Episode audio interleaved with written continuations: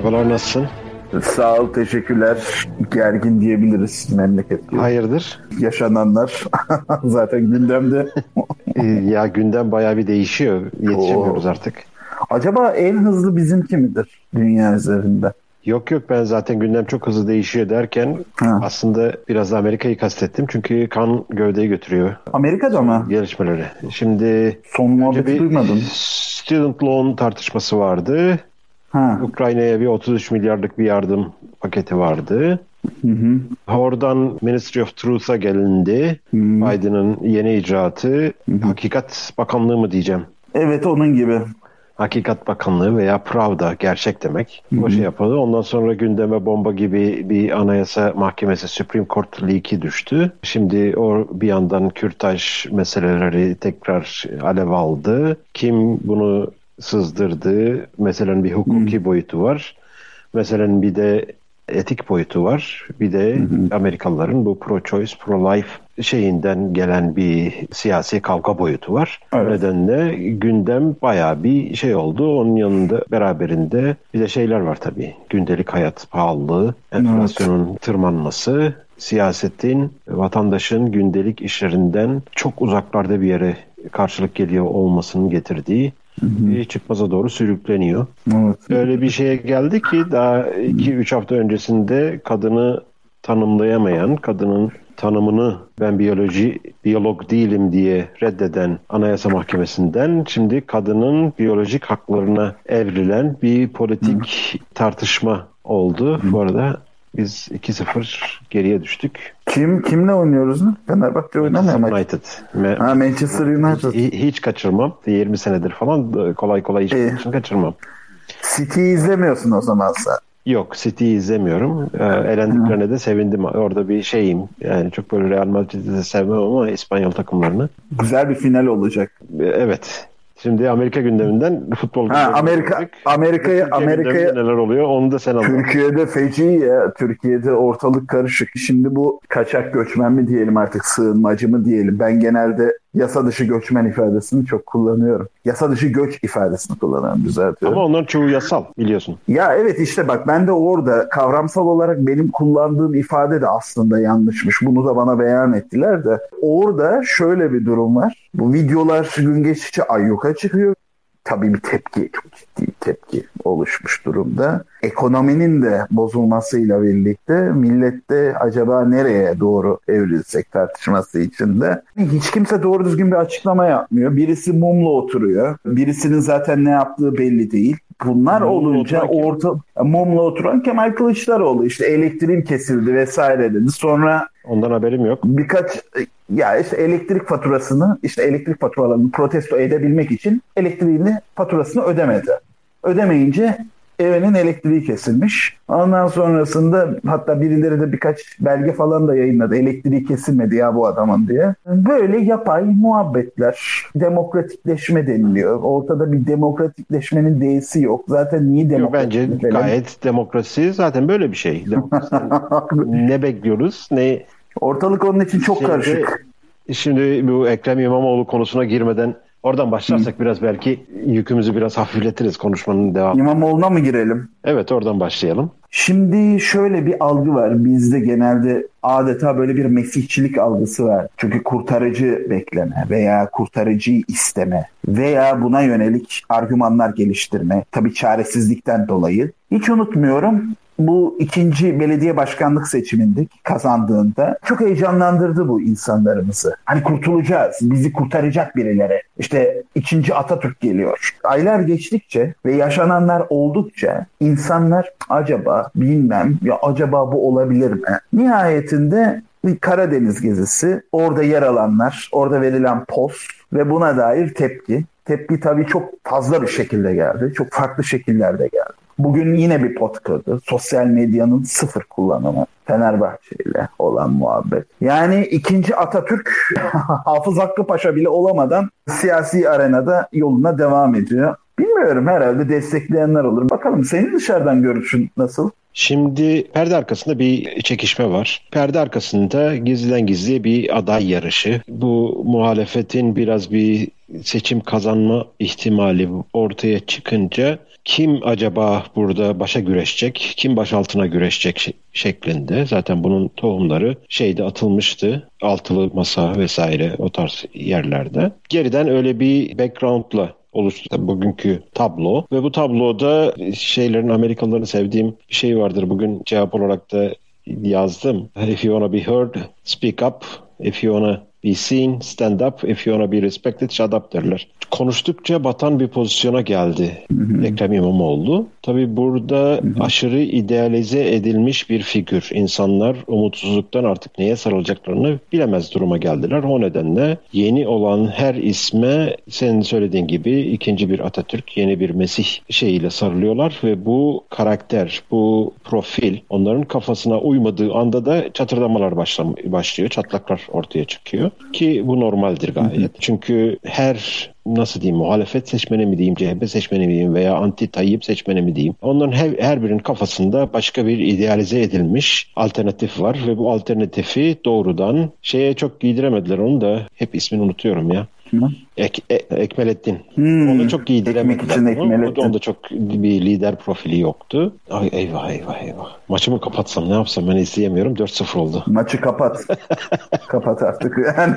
Ona giydiremedim. Olan oldu bari. olarak bu şeyde kafalarındaki idealize edilmiş lider tipini çıkan her bir adaya ve sarıldıkları umutsuzluk nedeniyle sarıldıkları her bir adaya giydirme eğilimi var, var insanlar arasında ve burada bu farklılaşınca bu kafada belirlenmiş, idealize edilmiş tipten farklı şeyler ortaya çıkınca bir anda çatırdamalar ortaya çıkıyor. Bu meselenin bir yönü. Diğer yönünde ise şunu bayağı kişi tespit etti yani artık bu demokrasi oyununda adamın senin oyuna ihtiyacı yok zaten. Seni çantada keklik görüyor ve dolayısıyla yeni ava çıkıyor ki Hı-hı. demokrasinin esas şeyi de odur zaten. O median voter'a oynamak bunun Türkçesi tam ne? Ortadaki adama uğrama. Yani biraz daha merkeze çekip payı, o pastadaki payı biraz daha büyütme sevdasıyla işte helalleşme jargonu veya buna benzer her tarafa biraz bir gülü, gülücük atalım. Belki buradan da bir şey alırız. Belki buradan da bir şey şey yaparız. Biraz Allah Kur'an diyelim. Belki onlardan da bir şey kaparız şeklinde. Orada rekabet et, etme isteği. Temelde prensiplerine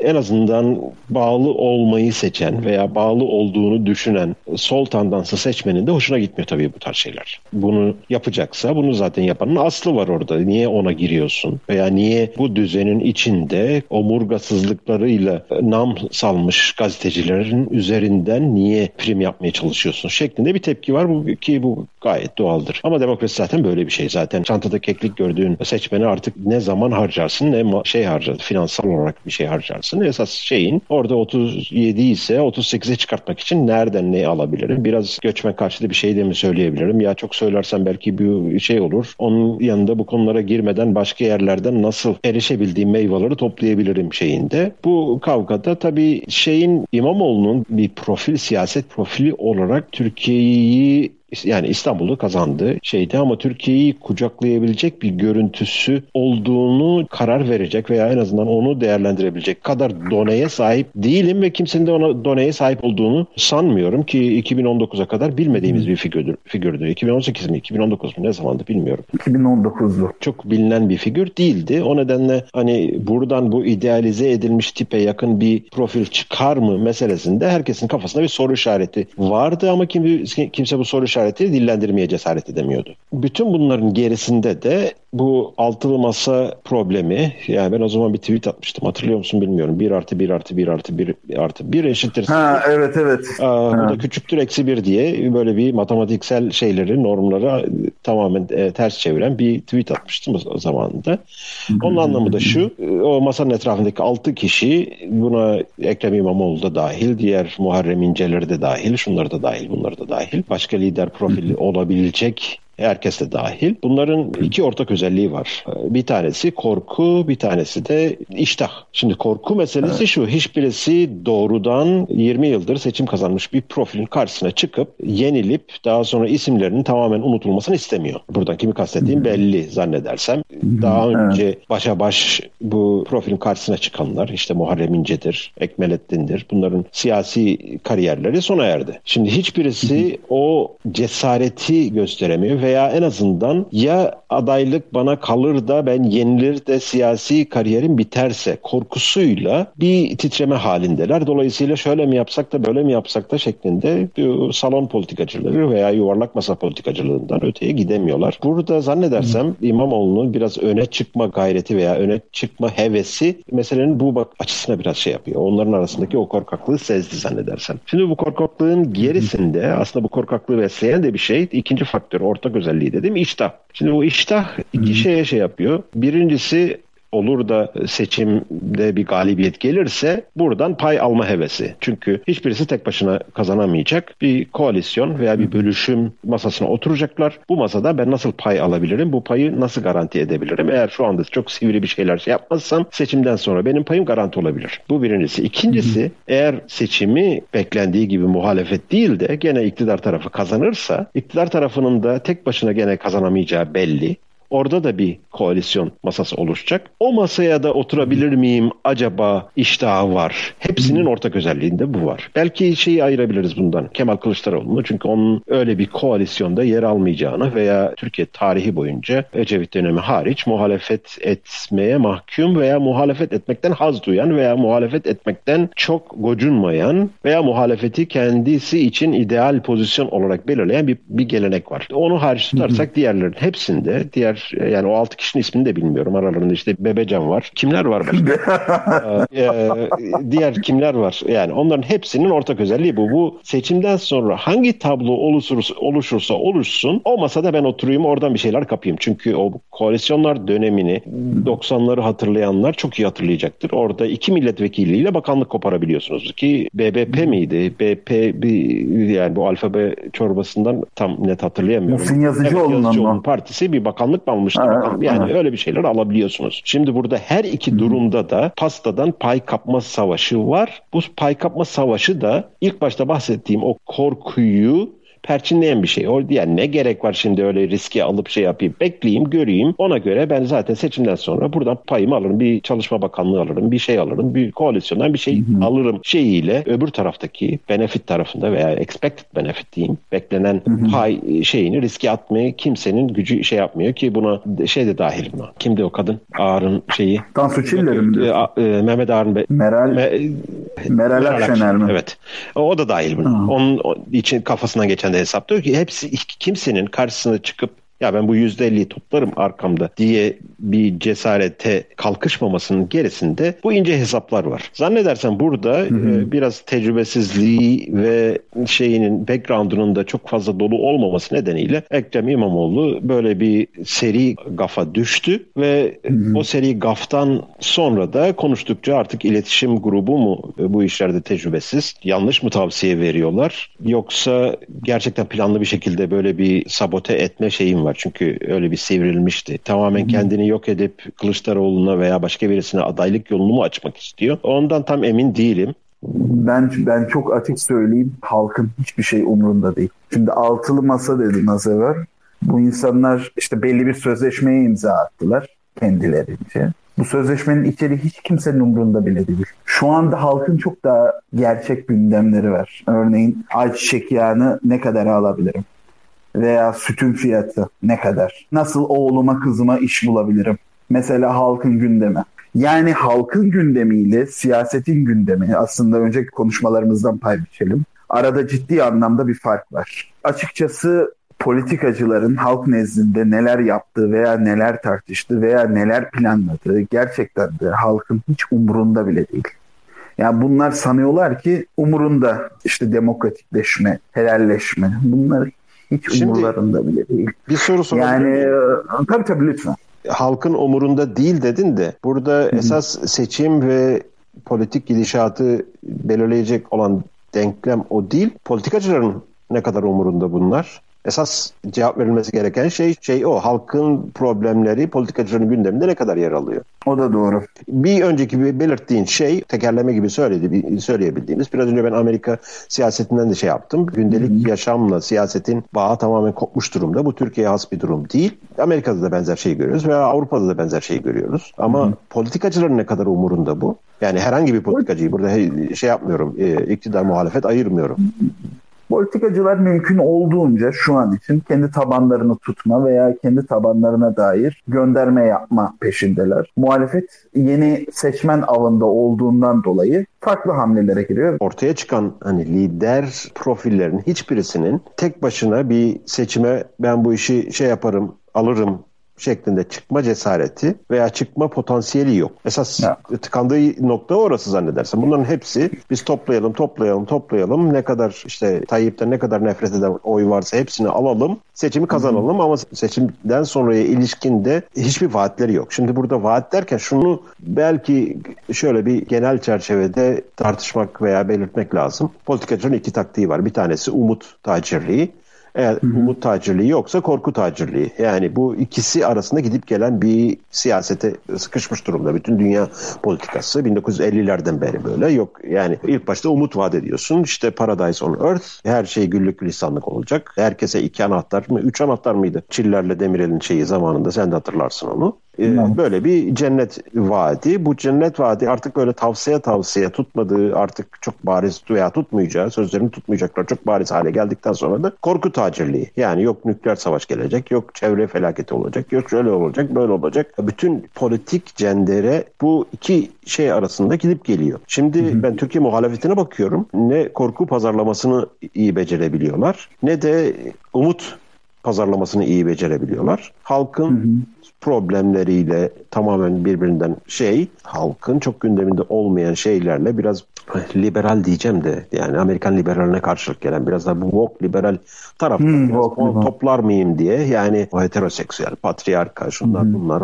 vesaire bunlar yani halkın gündeminde değil kaç kişi uğraşıyor ki bu meselelerle veya en azından işte e, Amerika'daki biraz önce verdiğim örnek Kürt. Mesela ne gündemde biliyor musun o konuda? Hemen evet. onu söyleyeyim. Nafaka. Hiç kimsenin bir problemi yok. Fakat nafaka konusunda o denli bir kitle var ki veya işte emeklilikte yaşa takılanlar. Esasında baktığında hakikaten bunlara dair sorunlu bir kitle var. Ha evet oynayabilirsin bunlara dair. Bunlara dair konuşabilirsin. Fakat ne ölçüde ciddi bir politika yapabilirsin? Ümit Özdağ'ın şu anki sıyrılmasının tamam belki şu an ne kadar oy oranı olduğunu açıkçası ben de bilmiyorum. Kimse de bilmiyor. Bu boşluğu Cem doldurması. buna benzer bir şey çıkış yapmıştı. veya Cem Uzan çok iyi yapmıştı. O zaman birkaç partiyi baraj altında bırakmasına neden olacak derecede özellikle İstanbul, İzmir, Düzce, Sakarya o gibi yerlerde baya bir şey toplamıştı. O tarz Hı-hı. sivri şeylerle hatta bunun parodisi falan filan yapılmıştı işte. Her şey simetrik simetrik olacak şeklinde kadar düşürmüşlerdi vaatlerini. Obsesif kompulsiflerden oy toplamak için vesaire. Şimdi meselenin diğer tarafına ben seçmenin profilinin üzerine bakmak istiyorum. Mesela hani çok Marksist bir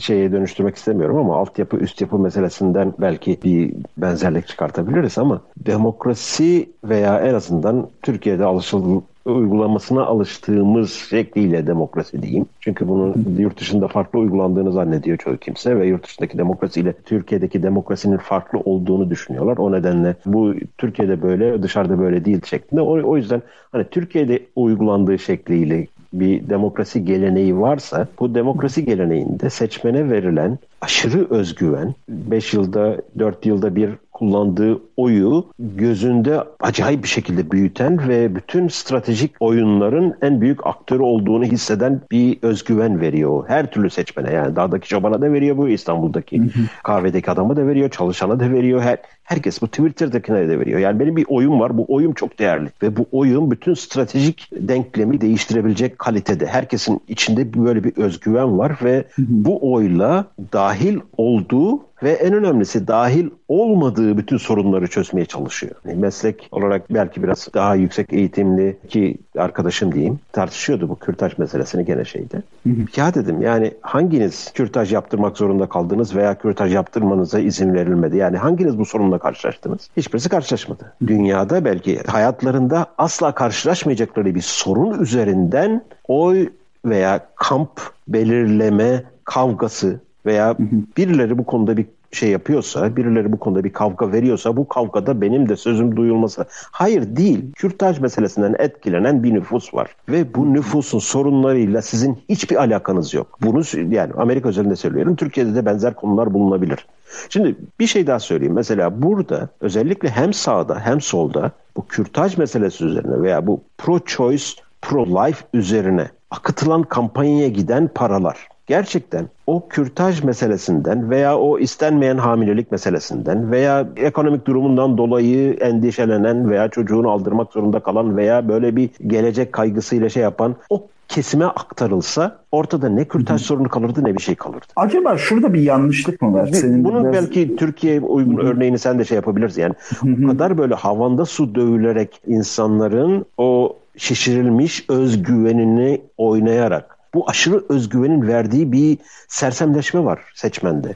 Ya bu sersemleşme nedeniyle alakalı olup olmadığı her konunun çözümünün kendi oyunda bittiğini zanneden bir şey var. Yani böyle bir özgüven var. Esas problem de burada zannedersem. Evet. O biraz da hani bu Hobbes'un özellikle kafa patlattığı yetki verenle sahip olmak diye bir kavram var. O ikiye ayırır. Temsili. Orada da bir karmaşa olduğunu hissetmiyor musun? Evet ben oyun var. Bir oyun Evet. Ve burada ben çok önemliyim. Ben merkezim gibi. Burada da bir karmaşa yok mu aslında? Temsili işte, anlamda orada, bahsediyorum. Oradaki o önem büyük bir yanılsama. O şeyde temsili olarak da Hobbes'tan yola çıkarsak veya onun devamında işte Rousseau ile bu sosyal sözleşme eğer sosyal sözleşme olmazsa kurt kurdu öldürür işte insan birbirini kurdudur şeklindeki önermelerin hepsi felsefi olarak tat veren tartışmalar. Ama dünya tarihinde hiçbir devlet öyle sosyal sözleşmeyle falan filan kurulmamıştır kardeşim. Yani devletlerin iki tür kurulma şekli vardır. Ya conquest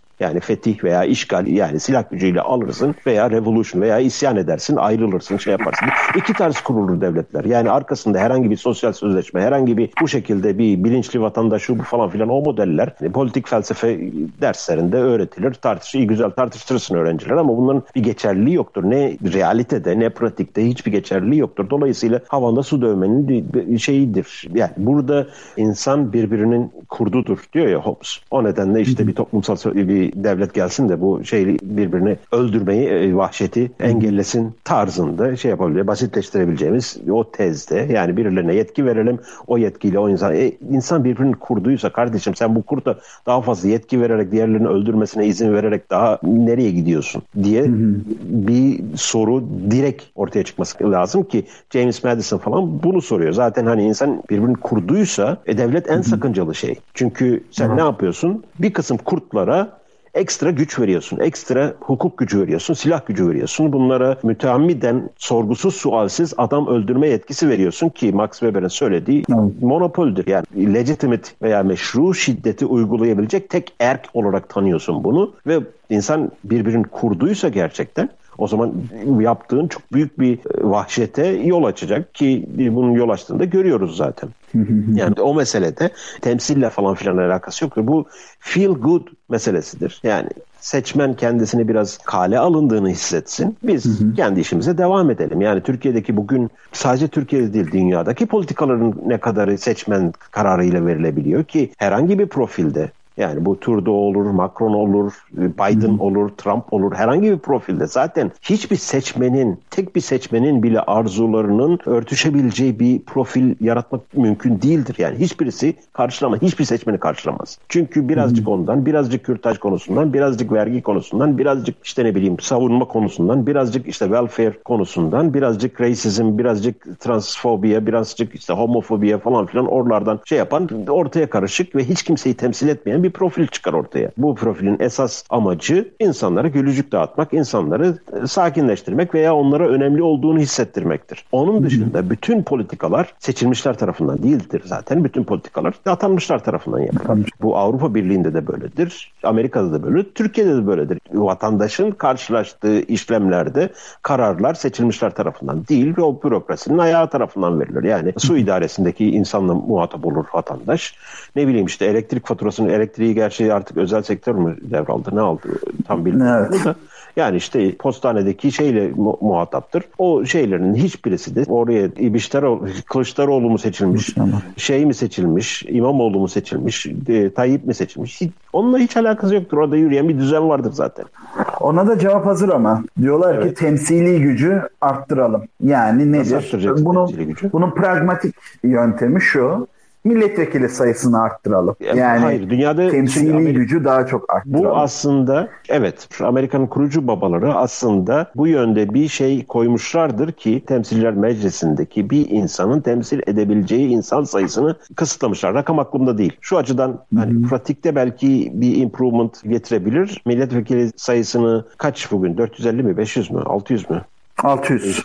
600. 600'den sen bunu 600 bine çıkardığın anda hiçbirisinin hiçbir önemi kalmayacak. Ve bunlar da bu önemsizliğinin farkına varacaklar. Şimdi 600'de bir kişi önemli hissediyor kendini. Ama 600 bin kişi olduğu zaman hiçbirisinin bir önemi kalmıyor. Dolayısıyla 600'den fark ettiysen 1000'e 1500'e çıkarmayı çok bir çözüm olarak görmüyorum. 600'den 600 bine çıkardım. Kendini önemli olarak gösterebilecekse ki bunun e, şu anda bak beni off guard yakaladın. Bunu biraz araştırmam lazım. Kimin James Madison olabilir, Thomas Jefferson olabilir. Hangisi için diyorsun? Federalist Hangi konuda? bunun şeyi vardır. Bu bir milletvekilinin temsil edebileceği vatandaş sayısının sınırlandırılması. Ya şöyle söyleyeyim. Kuruluş evet. belgesinde benim hatırladığım kadarıyla 145 kişi vardı. Yok yok. Ee, onu mu diyorsun? Milletvekili milletvekili seçiliyor ya. Milletvekili kaç kişi temsil ediyor? 600 kişi. Ha anladım. Anladım. 80 milyonu mu temsil ediyor? Yani Hı-hı. 600 kişi yani her kişi onun matematiğini yaparsan 100 bin kişiden fazlasını temsil ediyor zannedersin. Ne,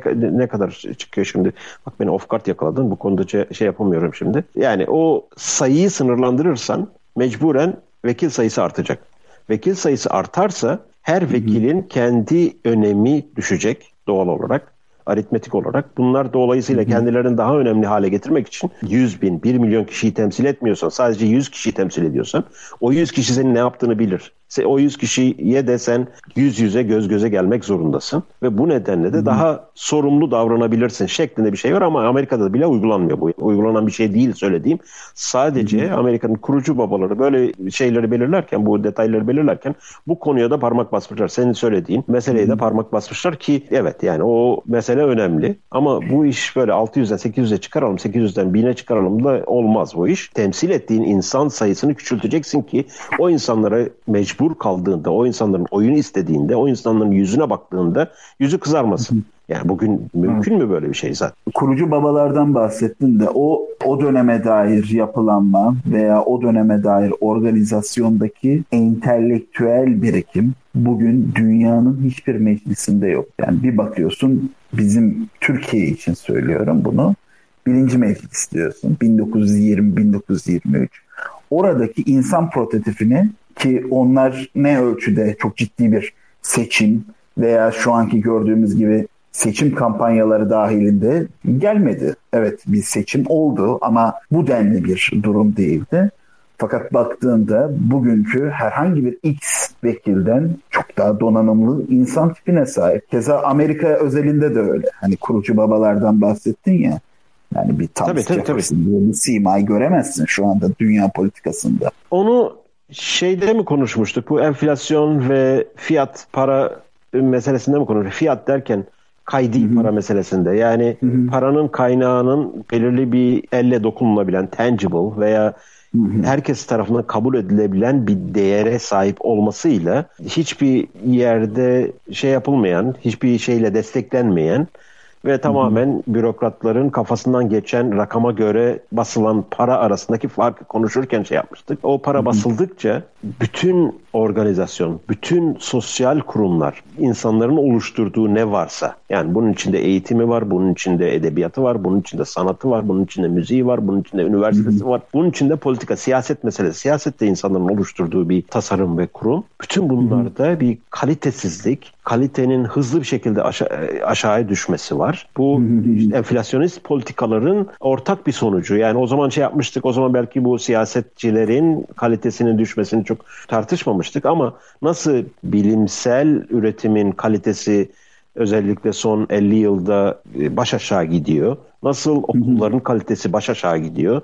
Nasıl gazetelerin, entelektüellerin, sanatın, e, üniversitenin, medyanın kalitesi baş aşağı gidiyorsa politikacının kalitesi de baş aşağı gidiyor. Bu işte o fiyat standart e, bu sayfedanın yazdığı kitap çok iyidir o konuda. Yani bu sadece şey değil. Gıdanın kalitesi de baş aşağı gidiyor. Şey yapabildiğin, düşünebildiğin her şeyin kalitesi baş aşağı gidiyor. Siyasetin siyasetçinin kalitesinin baş aşağı gitmesi de normal. E, kurucu babalardan yanlış anımsıyorsam düzeltebilirsin. E, Hamilton'da, Jefferson'da hatta Madison'da hatta bildiğim kadarıyla çoğunluğu hukuk eğitimi görmüş insanlar. Yani ya geri kalanlardan şey, Ben onların bir tanesini şey yapıyorum. Onlardan bir tanesine hangisiydi gene ismini hatırlamıyorum. hatırlamıyor. Ya bak sen Hı. nerelerden soru soruyorsun? Beni bayağı bir off Ben sana bir şey diyeyim mi? Bu sorulan sorulardan biriydi biliyor musun sana? Hatırlıyor musun? Soru cevap Hatırlıyorum yapmıştım. da hatırlıyorum. başka, bir örnek, başka bir örnek vereceğim. O kurucu Hı. babalardan değil de sonraki başkanlardan bir tanesine soruyorlar hatırasında veya hatıratında yazıyor. Kim? Elde ettiğiniz işte ismini hatırlayamıyorum. Hangisiydi hatırlamıyorum. Hangi dönem olduğunu söylersen belki. İşte hangi onu hatırlamıyorum tam olarak da şunu söyleyeceğim sen dediğine destek olması açısından ama bulurum onun şeyini. Hı. En gurur duyduğunuz pozisyonunuz hakkında yorum yapın dediği zaman başkanlığı söylemiyor adam. Supreme Court Justice'liğini söylüyor. Yani Abraham Lincoln olabilir mi? Efendim? Yok olamaz Abraham Lincoln. Abraham Lincoln. Yok yok değil. Değil. Abraham Lincoln aşağılık bir politikacıydı. O değil. Daha sonra şey yaparsam sana söylerim. Uf, ne konuşuyorduk ya? Nereden nereye geldik? Maska Neyse. geleceğiz az sonra. Dinliyorlarsa. Bu ara hayır dinleyiciler dinleyicilerimiz şöyle bir durum var. Yani Kemal Kılıçdaroğlu ve Ekmelettin deyince sayı tavan yaptı. Biz esas bildiğimiz konuları konuşunca taban indi. yani böyle bir tezatlık var bizim. Yok ya biz gene döneriz Kemal Kılıçdaroğlu şey. Çok şey yaptığımız, uyguladığımız bir şey değil ama özellikle soru ve kısa yorum varsa onları alabiliriz. Böyle şey yapayım. Biraz uzattık zaten. Biz hı hı. siyasetten girdik. Aslında ben biraz Amerika siyasetini konuşacaktım ama ona hiç fırsat olmadı. Onun Konuş, konuşabiliriz. Türkiye siyasetine döndük. Oradan da nereden girdiysek gene tarih konularına girdik. Maska girelim mi? Ben hemen sana sorayım. Hiç evet. hiç çevirmeden soruyorum direkt. Evet. Elon Musk'ın Twitter'ı satın alması, sol gericilere yüklenmesi, özellikle demokratlar paniklemiş durumda. ABD'nin evet. havasını bilen biri olarak ne düşünüyorsun bu konuda? Şimdi paniklemenin anlamı şu, hazırlıklı değillerdi. Hazırlıklı olmadıkları için de böyle bir şeyde denklemleri nasıl değişeceğini bir anda fark ettiler ve buna karşı yapabilecekleri çok bir şey yok. O yüzden çok fazla gürültü çıkarıyorlar. Yapabilecekleri şey olduğu zaman bunlar hiç gürültü yapmadan yaparlar işini. Şu anda neden yapabilecekleri bir şey yok. Onu Onunla ilgili de birkaç tezim var. İdeoloji bir noktada insanın gözünü kör ediyor. Bunu ben bazen kendimde de fark ediyorum. Bazen salt ideolojik gözle baktığım anda o yüzden hani bu karşı fikirli insanları okumayı o yüzden değerli buluyorum. Hı. Ama özellikle bu woke liberalizm diyebileceğim Amerikan liberalizmi ideolojiye endeksli olarak gözlerini köreltip her şeyi aslında zannettikleri gibi kabul ettikleri için yani realiteden tamamen uzaklaşıp herkesi her şeyi kafasındaki denkleme oturttuğu şeklinde kabul ettikleri için uyguladıkları çözümler realiteyle eşleşmiyor artık. O kadar saçma sapan şeyler var ki yani işte ilkokul çocuklarına transseksüelizmden ne bileyim işte yani izleyiciler af buyursunlar ama şey yapan bu işte. Bunun şeyi var yani ilkokul ikinci, üçüncü sınıftaki insana da yapmayın bunu. Yani bu tarz şeyleri yapmayın. Sen işte penisini kesebilirsin Hı. aslında erkek olabilirsin diyor. Yani bu tarz şeylerin şeyi değil, yaşı değil. Evet, ee, bu tarz evet. şeyleri gerçekten insanların buna prim vereceğini ve insanların bu yani buna ihtiyacı olduğunu düşünüp gerçekten bu kadar uzaklaşmış bir durumda. Hatta öyle komik şeyler şey yaptım ki şeyde sen de görmüşsün MSNBC'den e, klipleri.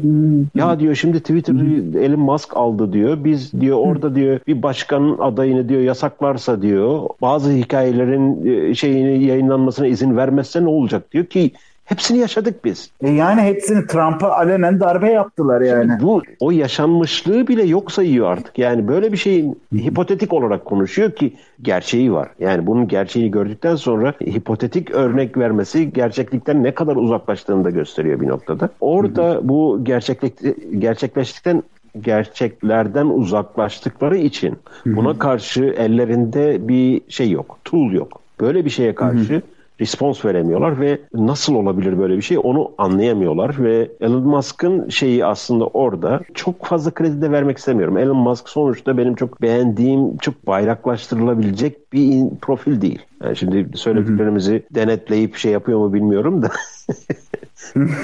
Şimdi odayı da kapatmasın ama gerçi söz verdi. Arif Bey soru için Arif evet. Bey'i bir soru için hatta aldım şu anda. E, şunu tamamlayayım ondan sonra geçelim bu şeylere. Tamam tamam. Ne diyordum? En azından bunun ne tetiklediği bu rahatsızlık bir hmm. şey verdi insanlara. Ya ne oluyor? hissi verdi ve buna karşı geliştirdikleri otomatik bir tool, otomatik bir çözüm aracı olmadığı için de bir anda yaygaraya başladılar ki Normalde eğer buna karşı hazırlıklı olsalar ve ellerinde araç Hı-hı. oldukları zaman hiç yaygara yapmazlar. Direkt zaten e, pat pat pat, pat şeyi görürsün. Hı-hı. O yüzden o silkelenme iyi benim şeyimde ama diğer taraftan Elon Musk'ın devlette ne kadar sübvansiyon aldığı, ne kadar şey yaptığı, bu şeylerin gerisinde Hı-hı. ne kadar şey olduğu ki aslında başka bir teori daha burada orta, ortaya atayım. Benim teorim değil. Sadece duyduğum ve ilginç, ilginç geldiği için Elon Musk Tesla'yı elinden çıkartmak için bahane arıyordu. Twitter'ı bunun için kullanıyor hmm. diyeni de duydum. Evet Arif Bey kusura evet. bakmayın sizi çok beklettik. Evet buyurun lütfen. E, merhabalar, iyi akşamlar olsun Tolga Bey. Bir gazeteci olarak burada söylemek istediğim birkaç bir şey var. Medyanın merkez medyada diğer taraflarda da çalışmış biri olarak. Bu bütün konuşmalar, dünden beri yapılan tartışmalar, İmamoğlu'nun çıkışı vesaire bunların tamamını aslında genel olarak baktığımızda medyanın çöküşünün bizi bu noktaya getirdiğini, siyasilerin de bu çöküşle birlikte aslında siyasetin de çöktüğünü düşünüyorum ben en azından kendi adıma. Kutsallaştırılan şeyler var. Siyasal İslam'ı temsil ettiğini söyleyenlerle seküler kesimin medyasında da aynı şeyler var. Maalesef üzülerek görüyorum ki 16-17 yıldır bu mesleğin içindeyim. İnanılmaz katı doğruları var her iki tarafında kendi açısından. Bugün geldiğimiz noktada siyasetin de değişiyor olduğunu düşünüyorum. Gençlerin asosyal, apolitik olarak adlandırılan gençlerin de aslında bundan sonra daha çok yön vereceğini düşünüyorum. Bu, bunu nereden çıkarıyorum? Artık bir partisizleşme durumları var gençlerin. Partilerin üstünde düşünüyorlar. Bu konuştuğumuz bütün bu sıkıntılara baktığımızda son 20 yılda AKP hükümetiyle birlikte yaşadıklarımıza baktığımızda geldiğimiz süreçte medyanın çöküşünün bu işi hızlandırdığını Nagihan Alçı'nın fotoğrafı üzerinden yapılan tartışmalar var. Bunun bu şekilde sonuçlanmayacağı ortada. Benim düşüncem bana göre bu seçime bir hazırlık. Herkes kendine bir saf oluşturmaya çalışıyor. 2023 seçiminde daha doğrusu kimin ipi göğüsleyeceğini bilmedikleri için, bilinmediği için iki tarafta da belli bir mesafede kalmaya çalışıyor insanlar. E, bu da siyasetteki ahlaki olmayan durumu ortaya çıkarıyor. Medyada da bu ortada. Medyada da söylem farklılığı olmaya başladı. Bu söylem farklılığından sonra da insan olan güvenleri de kalmadı. Dün gece başka bir yayında 4-4.30'a kadar gece Twitter'da açılan odaları dinliyor insanlar artık. Medyaya olan güven kalmadığı için bireysel olan gazetecilerin yayınlarına daha çok ilgi gösteriyorlar. Onun için ben bu mecrayı çok daha kıymetli buluyorum. Farklı yerlerden insanlar da gelip bağlanıp dertlerini söyleyebiliyorlar. Benim söylemek istediklerim bunlar da aslında. Çok teşekkür, teşekkür ederim. Çok teşekkürler. Ben bir ek yapayım istersen ters açı sen de o konuda bir şeyler söyle. Yani bu mainstream medyanın içine düştüğü çaresizlik nedeniyle aslında farklı alternatifleri insanlar arıyorlar ve bu farklı alternatifleri aradığımız için biz de farklı mecralara doğru gidiyoruz. Yanılıyor muyum? Şimdi orada Arif Bey'e teşekkürler. Çoğunluk sayabileceğim bir kesim tarafından dile getirilen, içinde doğruları da barındıran epey bir görüş şey yap. Bir, bir iki ekleme yapacağım sadece. Katıldığım yerler olmakla birlikte medyanın çöküşü bana biraz abartılı bir kavram gibi geldi. Medya aslında hep çirkefti. Siyasete bulaştığı andan itibaren de. Günaydınları hatırlarsanız. Özal'ın bu Kıbrıslı kimdi? Tercümanı mı diyorsun? E, tercümanı vardı. Yok bir Kıbrıslı bir İngiltere'den birisi vardı. Bu Günaydın mıydı? Hmm. Yani o tarz besleme medya aslında hep vardı. Türkiye tarihinde de var. Bu Avrupa tarihinde de var. Amerika tarihinde. İnsanlık tarihi yani. İnsanlık tarihinde de var. Şeyde Philadelphia'da o dönemde baskılanan, kapatılan gazeteleri falan filan bakarsanız 200 sene öncesinden bahsediyorum.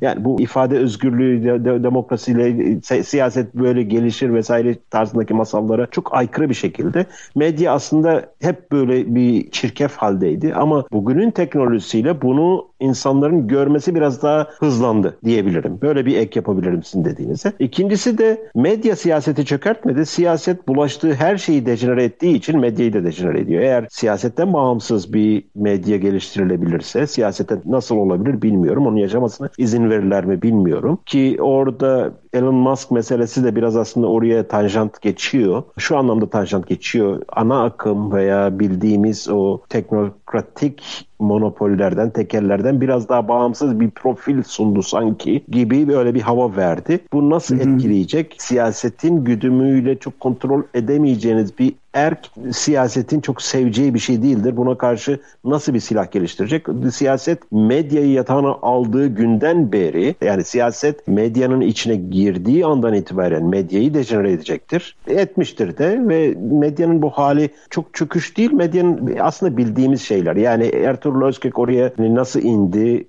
Doğan Medya değildi. Milliyetin başına mı gelmişti Ertuğrul Özkök? İlk öyle gelmişti. Sonra Yok Hürriyet'in. Hürriyet'in, yani, hürriyetin. Evet. Yani o zaman işte Özal'ın prensleridir, şudur budur. Yani bu çirkef hal hep vardı ama hakimiyet, reklam pastası, yayın pastası, ondan sonra reytingler çıktı özel televizyonların kurulmasıyla. Bütün bunlar şeyde. Arif Bey 15 sene dedi. Ben medyayı biraz daha uzun bir süredir izlediğim için bunu rahatlıkla söyleyebiliyorum. Medya her zaman çirkefti. Her zaman paralı işler, e, paralı haberler, imaj e, üzerinden şeyler yürütülürdü. Bugün artık biraz daha bu bağımsız mecralar yaygınlaştığı için belki insanlar biraz daha e, alternatif kanallara yönlenme imkanına sahipler. Burada tehlikeli bir şey var. Biraz önce benim bahsettiğim gençlerin ve doğal olarak bütün seçmenlerin o şişirdikleri özgüven, o yalancı özgüven, o sanki siyasi fikirlerinin veya siyasi katkılarının çok bir değeri varmış, çok önemi varmış gibi oluşturdukları özgüveni ben tehlikeli buluyorum. Reel dünyayla ve realiteyle daha dirsek temaslı bir bakış açısı özellikle gençler açısından daha faydalı olacaktır diye düşünüyorum. Bizde şey vardır. Cemal Paşa yurt dışına çıkarken para veriyor. Yani evet. bir miktar para veriyor. Diyor ki bakın ben yurt dışına çıkacağım. Şu şu şu gazeteciye verin ki arkamdan aleyhime yazı yazmasınlar diyor uzun zamandır denemediğimiz bir şey yapıyoruz. Ee, evet. Tanımadığımız kişilere söz veriyoruz. söz Umarız veriyoruz. başımız belaya Kusura bakmasınlar lütfen. Kötü deneyimlerimiz olduğundan dolayı. Buyurun. Evet, buyurun. Etrafı. Ha, merhabalar. Güzel sohbet. Teşekkürler. Ben şey soracaktım. Hani bu ters açı şeyden bahsetmişti ya. Sonuçta bir kişinin temsil edebileceği belli bir insan sayısı vardır. Hani bu Amerika'nın kurucu babaları tarafından belirlenmiştir. Temsiliyet ne kadar artarsa evet. falan. Bunun en uç noktası bir noktada şeye gidecek. Yani eğer öyle düşünüyorsak otantisite sağlandığında herkes aslında bir nevi oy verebilir. Herhangi bir kararda evet. yapıcı mekanizmaya gidebilir olacak. Her şeyin plebisitle çözüldüğü ve doğrudan demokrasi diyorsun. Aynen. Yani sonuçta bu noktada da e, bir takım influencer gibi insanlar veya bir şeyler insanların fikirlerini yönlendirmeye başlayacaklar. Yani bu karar alma mekanizmasının en optimum şekli günümüzdeki gibi midir? Nereye evrilebilir? Hayır. Şöyle diyeyim. Doğrudan demokrasinin Antik Yunan'da uygulama örnekleri var. Çok uzatmadan özet ve spoiler verirsem, hikayenin sonuna şey yaparsam en sonunda ya bu iş böyle olmayacak. Birilerini kura ile çekelim onlar karar versine kadar şey yapıyorlar. Kura ile bazı insanları yetkilendirmenin oy vererek ve o oy sayarak yetkilendirmekten daha iyi olduğu sonucuna ulaşıyorlar. Bunun da kaynağını şu anda off guard yakaladınız. Bunu da şey yapabilirim e, tekrar yayından sonra beni şey yaparsanız, rahatsız ederseniz. Orada şöyle bir durum var. Özellikle sık sık bu yayınlarda dikkat çekmeye çalıştığım. Her şeyi siyasetin konusu haline getirmek o her şeyi de dejenere edecektir. Sorunların çözümünden bizi uzaklaştıracaktır ki bunu görüyoruz zaten. Meselelerin demokratizasyonu veya demokrasinin yaygınlaşmasının böyle bir tehlikesi var. Her şey artık siyasetin bir konusu.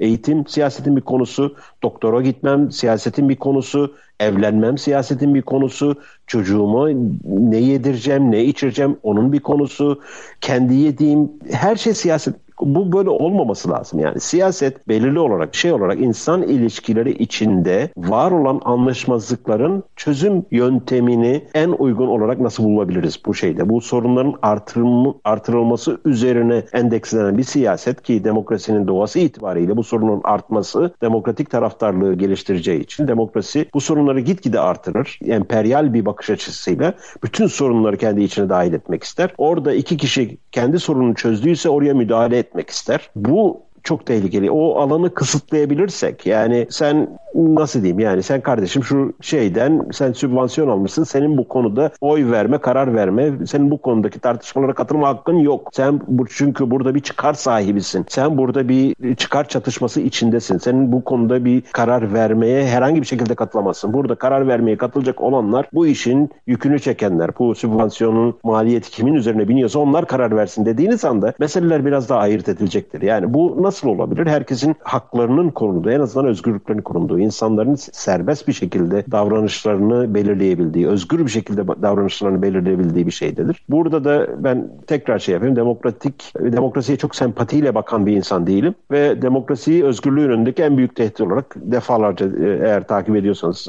ki takipçi takip ettiğinizi görüyorum. Bu meselelerin demokratik alana çekilmesi çözümü değil, sorunların büyümesini ve insanların bir kafa karışıklığı içinde birbirine saldırması sonucunu getirecektir ki bugün içine düştüğümüz durum gerek Türkiye'de gerek bütün dünyada e, bizi oraya getirmiştir. Dediğim gibi antik Yunan'da Kiklos dedikleri şey vardır. Demokrasi mob rule dediğimiz eşkıya çetesi hakimiyetinin bir önceki aşamasıdır ve çok pozitif olarak bakılmaz. Yani Aristo'yu falan okursanız o demokrasiyi eşkıya hükümdarlığıyla eş tutar. E, o nedenle çok böyle e, hayırlı bir geçmişi veya pozitif bir geçmişi yoktur demokrasinin antik Yunan'da. Hmm. En azından doğrudan olarak uygulandığı dönemde de. Devletin o tekelciliği zaten o söylediğine de şöyle bir etki yapalım. Meraklıları mutlaka inceleyecektir e, Frankfurt Okulu'nda aslında evet. değil mi? Baktığında yani, yani Hegel. özel çıkarların tabii tabii özel çıkarların işte doğrudan siyasal işlevler edilmesi. Ve şirketlerin aslında doğrudan doğruya medya ve devlet kontrolü ve manipüle evet. idare haline getirilmesi. Aslında oradan bir çıkış söz konusu. İşte monopolist yani tekelci kapitalizm diyorum ben özellikle 20. Hmm. yüzyılın ortalarından itibaren o finansal kapitalizmden tekelci kapitalizme evrilmesi bu işlerde ayrın kaçmasını biraz da şey yapan ve demokrasiyi tamamen yaygın bir araç olarak geliştiren ve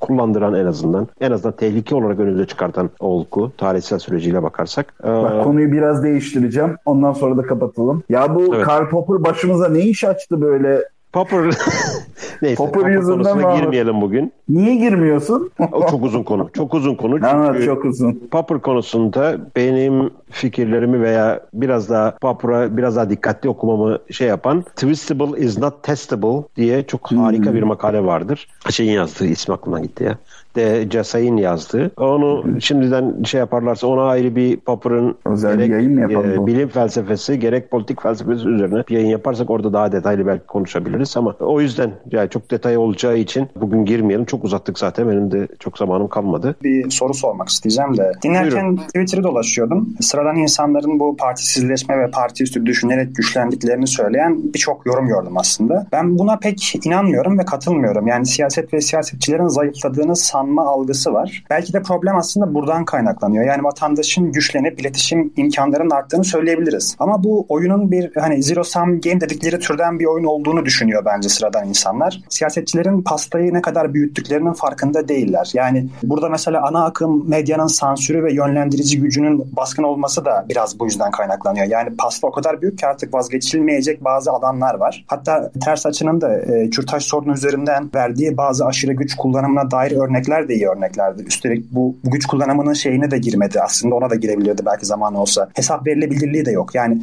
bunun hangi kararla kim tarafından hesap verileceğine dair bir kısma da dokunmak gerekiyor. Daha ötesi bu özellikle partilerde işte bazı zayıf figürler örgütlükleri sayesinde herhangi bir rakibini de ekarte edebiliyor. Yani bunları biz ilçe, il ilçe parti meclis yarışında falan da çok rahat görüyoruz. Evet, Tüm bunların evet. hani bu haliyle işte bir genel oy hakkı dediğimiz bu prensiplerin e, yürümesi imkansız gözüküyor. Buradan sonra ben hani meşhur paradoksun dediği yere geliyorum işte hani yerinden oynatılamayan bir obje durması imkansız bir güçle çarpışırsa ne olur? Yani biz bunu 2008 krizinden GameStop hisselerine kadar birçok sayısı skandalda vatandaşın güçlenmesinin hani vatandaşın oyunu kazandır kazanıyor olduğunu göstermediğine dair çok şey gördük. Yani burada işte mesela oynaması imkansız güç hani e, yabancıların işte establishment dedikleri şey bizim deyken müesses nizam durdurulması imkansız güçte sıradan insan yani NPC olmayan sıradan insanlardan bahsediyorum. Dolayısıyla hani çarpışacak mı yoksa siz ne düşünüyorsunuz? Ben bir çarpışma bekliyorum ama benim anlayamadığım şey çarpışmadan sonra ne olacak? Evet evet şimdi çarpışma meselesinde hem fikiriz bir de insanların siyasete angaje olması ve bu angaje oldukları durumu farklı araçlarla daha geniş bir kesime aktarabilmeleri aslında çok istenen sonucu, çok seslilik ve bu sesliliğin oluşturduğu bir harmoniye yol açmıyor. Tıpkı İspanyol Engizisyon'daki gibi, hmm. tıpkı o Orta Çağ dediğimiz dönemden matbaayla o iletişimin verdiği hazla yeni çağ yeni çağ mı deniyor, yakın çağ mı deniyor işte o Rönesans sonrası din savaşları, o cadı avları hep bu şeyle mezhep olmuş. savaşı. Yani mezhep savaşları, en kanlı mezhep savaşları aslında bu matbaanın icadından ve bu iletişim teknolojisindeki artıştan sonra olmuştur ki benzer bir algoritmada burada Twitter üzerinde şey yapıyor. Her ne kadar siz mücadele etseniz de Twitter dönüyor dolaşıyor. Sizinle aynı fikirde olabileceğini düşündüğü insanları size tavsiye ediyor. Facebook senin arkadaşının arkadaşı ve aynı sos siyasal renklere sahip insanları seninle arkadaşlık kurduruyor veya çevren o şekilde oluşuyor ve ortanın boşaldığı, ekstremlerin yoğunlaştığı yani çift hörgüçlü bir dağılım doğru gidiyoruz. Bu çift örgüsü dağılım e, o kadar böyle şiddet, şiddetli bir hal aldı ki artık böyle iki taraf birbiriyle konuşmayı reddediyor gibi. İki taraf bırakın konuşmayı iki taraf birbirini insan olarak görmüyor artık. Yani benim sağımdaysa faşisttir, benim solumdaysa komünisttir. Anlayışı artık her yerde var. Ve bu sosyal medyada bunu daha fazla körüklüyor ve bu noktada devletle vatandaş veya devletle insan arasındaki bir çarpışmaya ek olarak aslında insanlar arasında bu iki kampın arasında da çok istemesek de bir kanlı bir çarpışmaya doğru hızla yol alıyoruz gibime geliyor.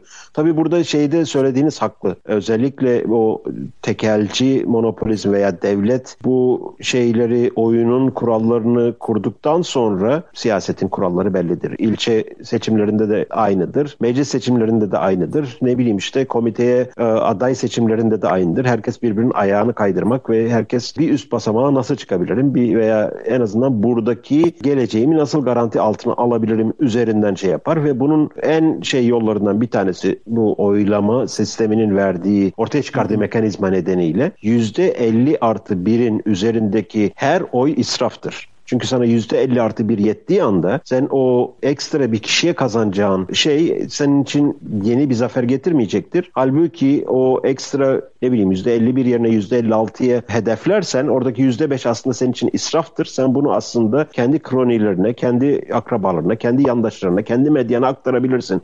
Dolayısıyla o yüzde 50 artı 1'de tutmak önemlidir. Şey çok sürpriz gelmedi bana. Özellikle AKP'nin yüzde 50 nokta bilmem neye ulaştıktan sonra bir anda cozutma yapması çok sürpriz gelmedi. Çünkü gerisi israf. yani o yeterli evet, çünkü. Çok doğru çünkü hani mesela İmamoğlu'nun Nagihan Alçı transferi de bence öyle bir şey ve bunu en ucuz maliyetle yapmak istediği için kendisinde ait evet, olan tabii hani ki. pahalı tabii seçmen ki. kitlesini elden çıkartıyor. Onlara siz zaten bir avuç marjinalsiniz diyor çünkü bunlar ağır bir bagaj. Yani bu seçmen kitlesi kolay memnun edilebilir değil ama Nagihan Alçı'nın ve onların tarafı çok daha ucuz maliyetli bir seçmen kitlesi. Çok haklısınız. Çok doğru bir analiz. Tabii Onu ki. söylemeden geçmek istemedim yani. Tabii ki. Tabii ki. Çok teşekkürler bu arada soru için. Evet, ee, çok çok teşekkürler. Bakıyorum ama şu anda. da kapatalım. Uzattık baya. Benim maçım da bitti. 4-0 yeni. Evet sen Manchester'da evet. Bu ara inşallah Karl Popper'ı mutlaka konuşalım. Tamam. Burada çok güncel politika konuştuk. O güncel politika kısımlarını e, atıp belki tarih kısmını bir tekrar yayınlarım. Dinleyen herkese sabırlar için teşekkür edelim. Bir başka evet. yayında görüşmek üzere. Görüşmek üzere herkese. Soru soranlar, dinleyenler. Çok teşekkürler. Herkese iyi akşamlar, iyi pazarlar. İyi akşamlar, iyi pazarlar.